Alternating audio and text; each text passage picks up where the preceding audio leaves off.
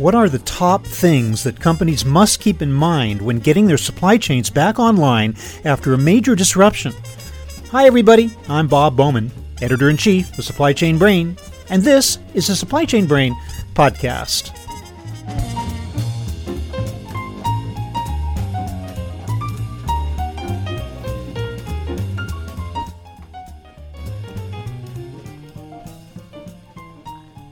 Supply chain risk is on everyone's mind these days, much more than in the past. It's not like we didn't know about the possibility of disasters that could seriously disrupt the flow of product. There was no lack of earthquakes, tsunamis, floods, and erupting volcanoes to get our attention over the years.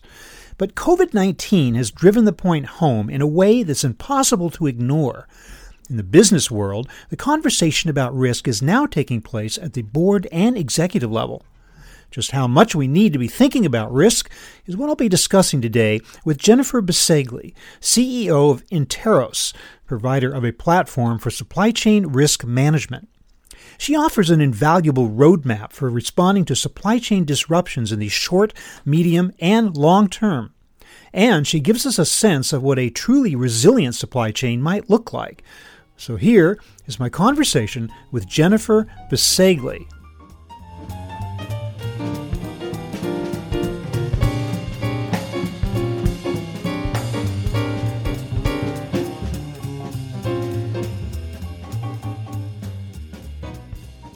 Jennifer Bisceglie, welcome to the show. Thanks for having me, Bob. Jennifer, you've been advising governments and Fortune 500 companies for over 20 years on supply chain risk. Is there anything different about this particular moment in crisis? Absolutely. I think for the first time, definitely in my lifetime, if you look at the headlines that are going on right now, supply chain is in front of everyone. It's the topic at every business right now. And for the first time ever, I really think that it's a conversation that the board and the CEO are having. And that couldn't be more different than when I started 25 plus years ago when everybody thought that supply chain was about warehousing and transportation. So, attention is being paid, but what about the nature of the risk? When you were advising companies how to protect against risk, did you include in the possibilities a global pandemic that affected virtually every country in the world? I wouldn't say that we were fortune tellers, right? I, I think that what we did talk about is the fact that we are an incredibly interconnected global economy. And so that when anything happens, whether it be an earthquake, a tsunami, layoffs, companies having to shutter based on people being sick, pandemics, anything that happens around the world, because we are so reliant on each other to do business in ways that we simply cannot see, that a situation like this pandemic shuts down operations, which is exactly what's being experienced right now. It was just almost a buzz phrase that people would go around talking about the interdependence of supply chains, but I don't think they really knew what they were talking about, a lot of them until now, when we realized the true interdependence of the entire world. Now, this discussion, this, this episode isn't going to go live until we're a good ways into the summer. And by that time, we can hope that companies have started to take steps toward coming back online and that the economy has also started to take steps, although who knows how long it's going to take. That being the case, I'd like you to lay out for me what some of those steps are. Let's divide them into short, medium, and longer term as to what you advise companies to be doing to get back on their feet. Let's start with the short term. What should they be doing pretty quickly? So, in the short term, or we really call it the first 30 days, it's actually reaching out and talking to your suppliers and business partners. No technology will ever replace the human impact of just picking up a phone and talking to someone and truly understanding how risk management is being handled both for your own business as well as your partners and your suppliers. So that would be the first thing is literally just pick up the phone, get in touch with the suppliers, open up those lines of communication, and not just for your tier one or your third party, the one, the, the uh, company that you are contracted with, but either have a flow down clause where that company has to call the next tier or you go ahead and reach out yourself. Well, you really touched on it right there with the idea of a multi tier supply chain. I wonder if a lot of companies maybe even don't have complete visibility of who those sub tier suppliers are. Are they having to discover what their supply chains actually consist of before they can even pick up the phone? So they do. And I think that if you had asked most organizations, call it January of this year, if they even knew who was in their sub tier supplier relationships, they would have said no. And now, if you ask them, they would say that that blindness they actually now know is a problem. And so mm-hmm. I think that what you're seeing very quickly, and I know you mentioned about being this first 30 days of the short term, is people not just asking the question of their next tier supplier, but actually asking what the operational resiliency is of the entire supply chain network. And that really is a multi tier situation. So everyone's asking, as we're getting ready to go up and running, are you ready with us? So do you have the capability?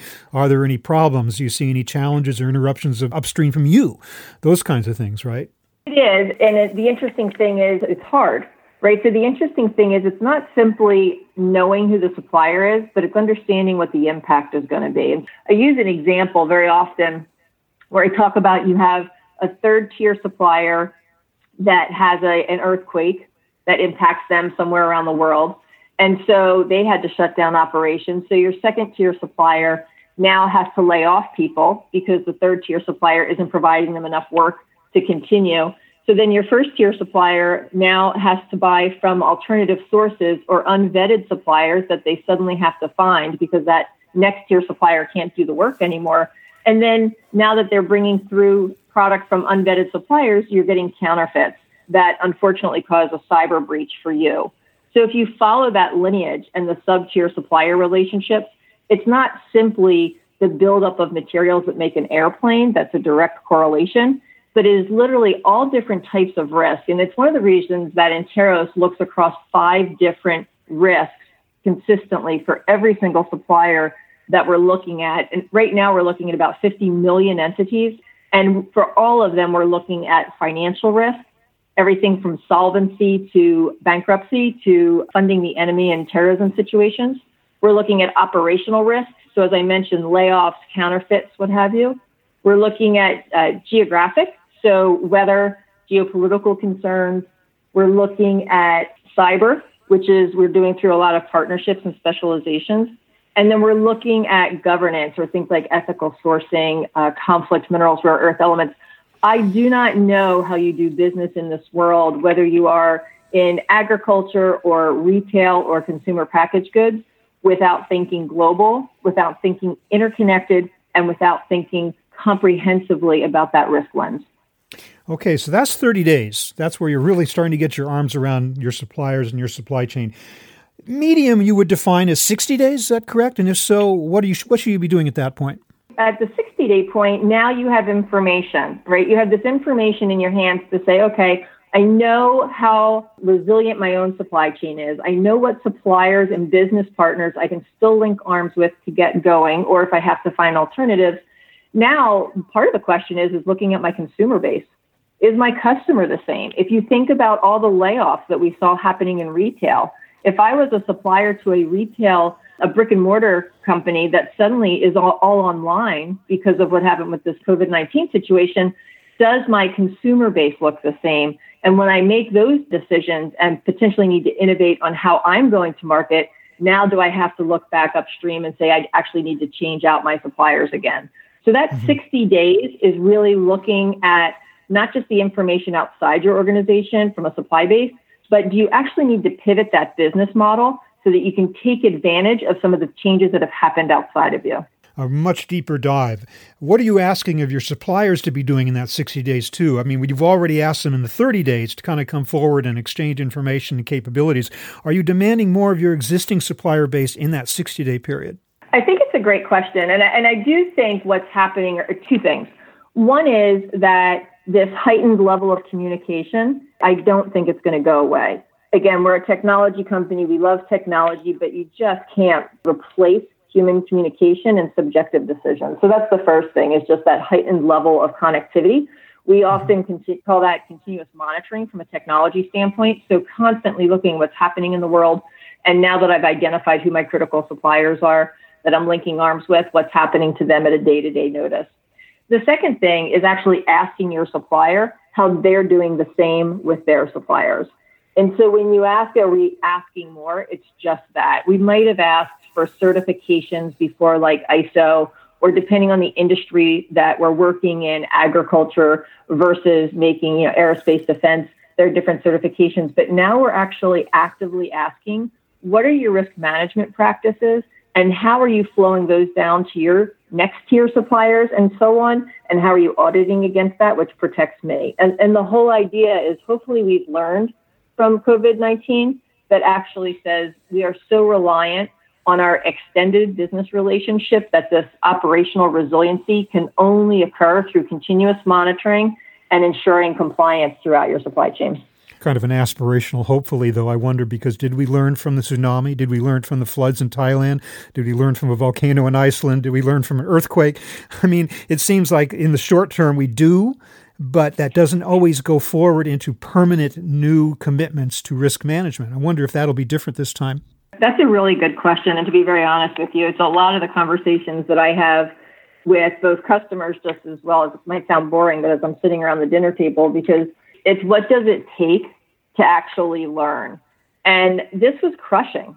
Not only do you have situations where industries may not come back the same way, as I mentioned about retail, may not come back at all, but you literally had companies that are being put out of work or they can't open back up because of the labor is sick or we can't get through the borders. Or if you think about what's happening even here in the States, and we're in Northern Virginia, where restaurant owners are making judgment calls do they open or not? Because is it profitable if they can only accept 10 customers at a period of time and they still have to hire back all the staff?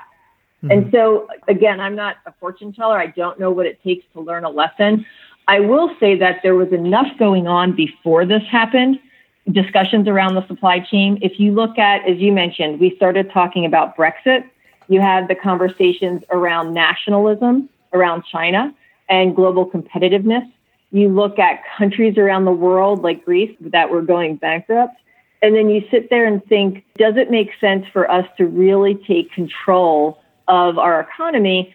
And there's a lot of the discussions we're having is not so much did we learn a lesson, but how do we create resilience in a world that we can only depend on ourselves?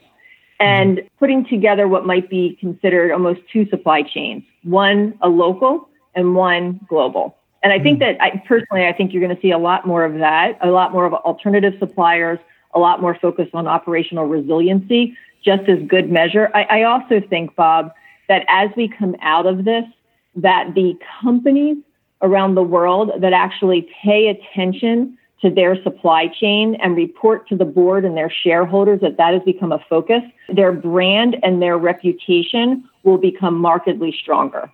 I'll bet at this point the board and the shareholders will be demanding that kind of a presentation because of the wide awareness of the importance of supply chains. I want to get back for a moment to the coronavirus pandemic specifically and ask you a little bit more about how, in that 30 to 60 days, you're beginning to dive deep into the capabilities of your suppliers and your manufacturers up the stream. Are you actually asking them to demonstrate to you how they can continue to manufacture in a pandemic environment or post pandemic environment in terms of like, are you asking them to show you how they can engage in social distancing within their factories? Are you drilling down to asking them to be that specific? Are you that intrusive into their operations? I think in some situations you are, and especially if you think about what's happening in agriculture, and if you look at even Tyson's or Smithfield Foods, and we've seen the pictures in the news about how you have the laborers going back to work and the dividers between them. I, do think, and I mentioned a few minutes ago in the 30 day plan of asking your suppliers a little bit more out of your suppliers and what are their plans? What are their risk management plans? What are this, even going back to work based on COVID 19? So, social distancing, I do think is a big piece of it. I also think that going back, if you think about what was really big in the 90 in supply chains, you talk about vendor managed inventory, just in time shipments, inventory pre positioning. All of mm-hmm. those conversations are coming back up. It's almost like the 80s are coming back into style. So if you think about supply chain of the 90s, a lot of the things that were popular when I first started in supply chain are now coming back.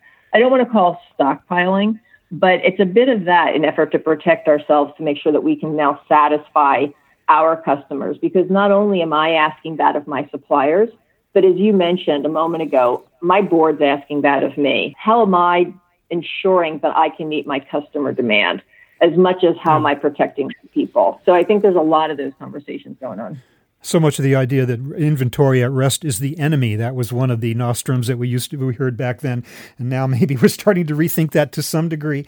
Okay, so is this the point within the 30 or 60 days? I want to get into the long term in just a second, but is this the point? You talk about the unique opportunities this crisis affords companies. Should they now begin exploring supplier diversification strategies? Should they be getting away from single sourcing to the extent that's possible in an environment like this going forward? I actually think that that's the third leg of the stool or at the 90 day plan. I, I hmm. honestly think for the first 30 days, Bob, people are simply just taking stock, right? They're kind of standing up, they're dusting off, they're saying, okay, are we still okay? And are we going to be around tomorrow? So that's that first 30 days. And then who can I count on in my supply chain? The next 60 days are ensuring that you actually have that operational resiliency. And then the, the last 30 days at the 90 day mark, now I'm looking at ensuring that resiliency by having alternative sources of supply. And that's when I mentioned there's a lot of conversation of when a global supply chain is not a good thing. And it's when situations like this pandemic occur. So the mm-hmm. concept of should we not only have alternative sources of supply, but actually construct a local and a global supply chain on purpose? I think that's a lot of the discussion that happens at that 90 day mark. But China was so alluring, not just for cheap cost of manufacturing, but for the enormous scale with which they could produce stuff. No other country could match China for the workforces and the manufacturing workforces that they were able to put on the floor for people. So, to what extent is diversification even possible given the extra cost involves, given the fact that you're not going to get as good a deal from a supplier if you're spreading the business around, and given the fact that other countries may not be able to match China in terms of the scale and capability? I think that's a really great bunch of questions, if I could. There's a lot to unpack there. I think this goes back a little bit to your question of what does it take to learn and will we learn? I think we're going to learn. I also think the reality of the global economy is some of the things that you just mentioned, which is certain countries in this world have made economic and political choices to specialize in different things. I'm old enough to remember when China was used because things were made cheaply. And now it's because, to your point, just the volume that's able to come out of it and the tooling that they have, there's no other place to get it. We actually published an article of, about Malaysia and the concentration of semiconductors in Malaysia as well, or integrated circuits. That's what they're known for. I know the Philippines for a while, they were specializing in help desk and help desk technology. So I, I think that that, in my opinion, that will continue to be there. I think there's lots of different definitions of what resiliency looks like. And that's when I mentioned when you come out of the 30, 60, 90, at that 90 day point, now it's really trying to figure out what does your business look like? What does your consumer base look like? How do you support that with suppliers that'll be more nimble than maybe you were in March and April and May of this year and continue to go forth and, and be profitable? Is reshoring back to the United States the answer or even an option that companies should be considering? That's as political as anything. If, if you were to ask me, as just Jennifer, with my personal opinion, I think that it's really hard and not necessarily the right decision to put everything in the same country. There, that's not resiliency, right? Because even, if even if it's this country, even if it's here. It, well, yes, correct. Yeah. If it's any country. And I think that's just life. So, do I think though? So, going back to the point when this started back in March, and there were articles all over the paper that there was 150 drugs that were being manufactured in China, and there was a bill on the floor here in the United States to bring drug manufacturing back from China back to the United States, and then there were follow-up articles that talked about the ingredients that went into those drugs that were in India, and there were stockpiling in India. So it's not simple right? It's not simple simply to bring an entire supply chain across multiple industries back to the United States. Do I think, back to my point of having local and global supply chains, there's going to be some movement? Yes. Changing out suppliers, Bob, is really expensive, not just from the retooling potentially, the certification. If we're talking about different industries, are those raw materials even available in the country that you're trying to source from? There's a lot of thinking that has to go into making a change like that. And you're not just bringing over a tier one factory either. You're bringing over necessarily a whole supplier campus of supporting suppliers, some of which want to be in great proximity to the plant. So you've got to relocate a lot more than just a factory, right? Well, there's definitely a macroeconomic piece to that. So, to your point, it's not just the capability, it's the skilled workforce. And even if you were to relocate just that one skilled workforce, what happens when those people get sick or decide to retire? Then you have to have a whole educational system and training system to support it, so on and so forth. And so, so it is, it, like I said, it's a very expensive proposition to swap out suppliers that really needs to be thought out. So, out of this disaster, which is a horrible experience, do you believe that companies are going to come out smarter, more agile, more resilient, more secure? Or is that yet to be seen? I think two things. I think it's definitely yet to be seen. In all the conversations we're having, we're still in that first 30 to 60 days, still just trying to figure out okay, are we okay? Like I said, dusting ourselves off, looking around, making sure we know who our suppliers are. We do a lot of work with the federal government, and they're looking to see if they need to use stimulus funding, which we're all reading about in the papers and, the, and watching on the news, to keep those suppliers around. And we're having uh, discussions with other governments around the world that are having that same conversation. So we're still very early days I, I think there's two problems that everyone is focused on, not necessarily solving yet, but we're focused on where are their suppliers and their suppliers' suppliers, so that multi-tiered supply chain being impacted by COVID-19, and then what's my alternative? And my alternative could be getting out of that line of business. It could be swapping out suppliers. There's multiple alternatives but that's a lot. We're, we're there right now. Where where are we being impacted, and what are my choices, and how to get out of this? Let's look at the bright side and think that it does offer unique opportunities that we hope companies can avail themselves of. But uh, Jennifer Bisceglie of Interos, I want to thank you so much for giving us kind of a multi-chapter playbook, short, medium, and long term, as to what companies should be doing in response to this crisis and be even more resilient and secure going forward when the next disaster strikes. So thank you so much for being with us today. Thank you, Bob. I really appreciate it.